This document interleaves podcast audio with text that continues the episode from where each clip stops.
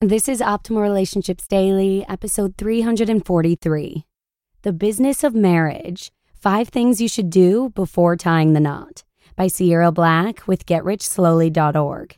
Hey, I'm Joss Marie, and welcome to my show where I try and help you optimize the many relationships in your life.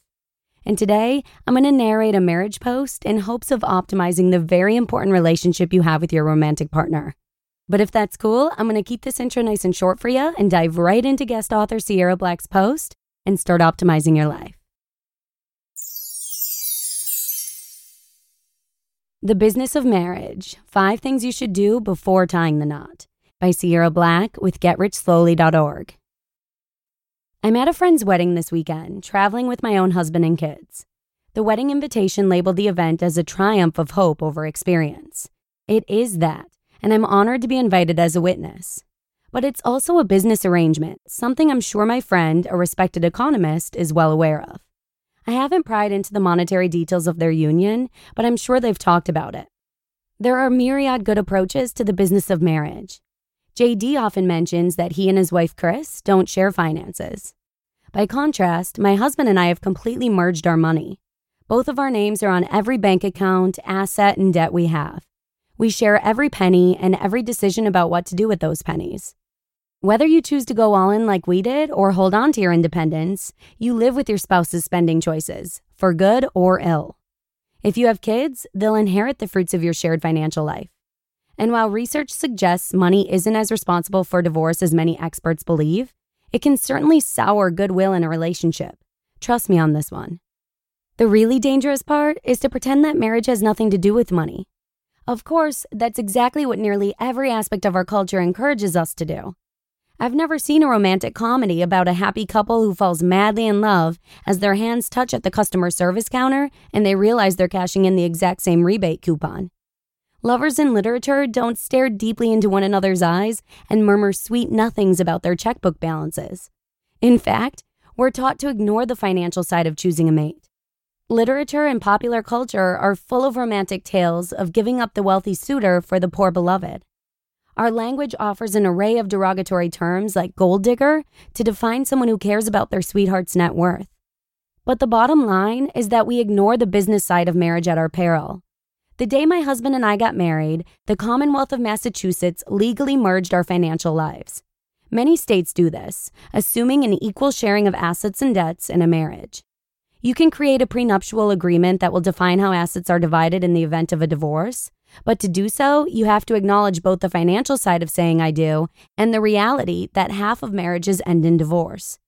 Given how driven by romantic love most of our marriages are, it's perfectly understandable that most couples don't go to this extreme. To set a good financial foundation for your future, here are five things you should do before you get married. Number one, know thyself. Before you share the details of your bank accounts with your lover, be sure you know them yourself. If you have debts, know the total amount you owe and what interest rates you pay on it. Know where your assets are and what they're worth. Your intended should love you regardless of your net worth, but you'll both need to grapple with that number eventually. Better to be upfront. Number two, know your partner. When you're both in a calm, happy place, sit down together and share your financial information. Try to be open and non judgmental about your partner's financial history and your own. There's no need to feel guilty for being in debt, having more money in your savings account than your partner, or having a spotty credit history. But you do need to be honest. It might help if both of you can think of financial issues as just another challenge of a life together. You can embrace your partner's lousy credit and attempt to help him recover in the same way that you could support him in recovering from an illness. Number three, Know your habits. Even if you don't routinely track your spending, consider doing so together or separately for three months before you tie the knot. You'll get good information about your spending habits, and if you can share the information, you'll both have a better idea of what you're in for and what challenges might lie ahead. Number four, know what you want.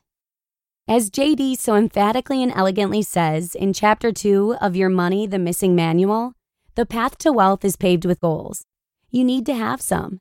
Your marriage will be better if those goals are ones you and your partner create and pursue together.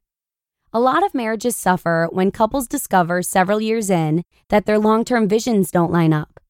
If you know your goals include homeschooling five kids, you'd better make that clear to your spouse. You don't want to find out his priority is staying child free and sailing around the world in a hand built sailboat after you've walked down the aisle. And number five, know how to get there. Even a single evening spent establishing financial goals can do you tremendous good as a couple. Better is to have a clear roadmap of how to achieve those goals. How much do you need to save to pay for that boat? How many years until one of you leaves the workforce to become a stay at home parent? Of course, not all of life's big events arrive through careful planning. But laying out a path lets you live and spend with intention from your first days together. It also gives you more flexibility to handle emergencies and surprises as they come up.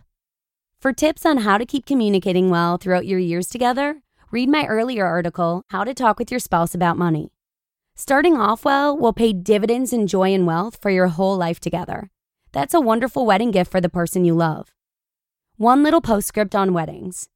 You'll be married for much longer than you'll be enjoying your wedding cake. If you can, sail off on your honeymoon with no wedding related debt. My husband and I eloped together over a long weekend in Vermont. I think the entire project set us back less than many couples spend on invitations.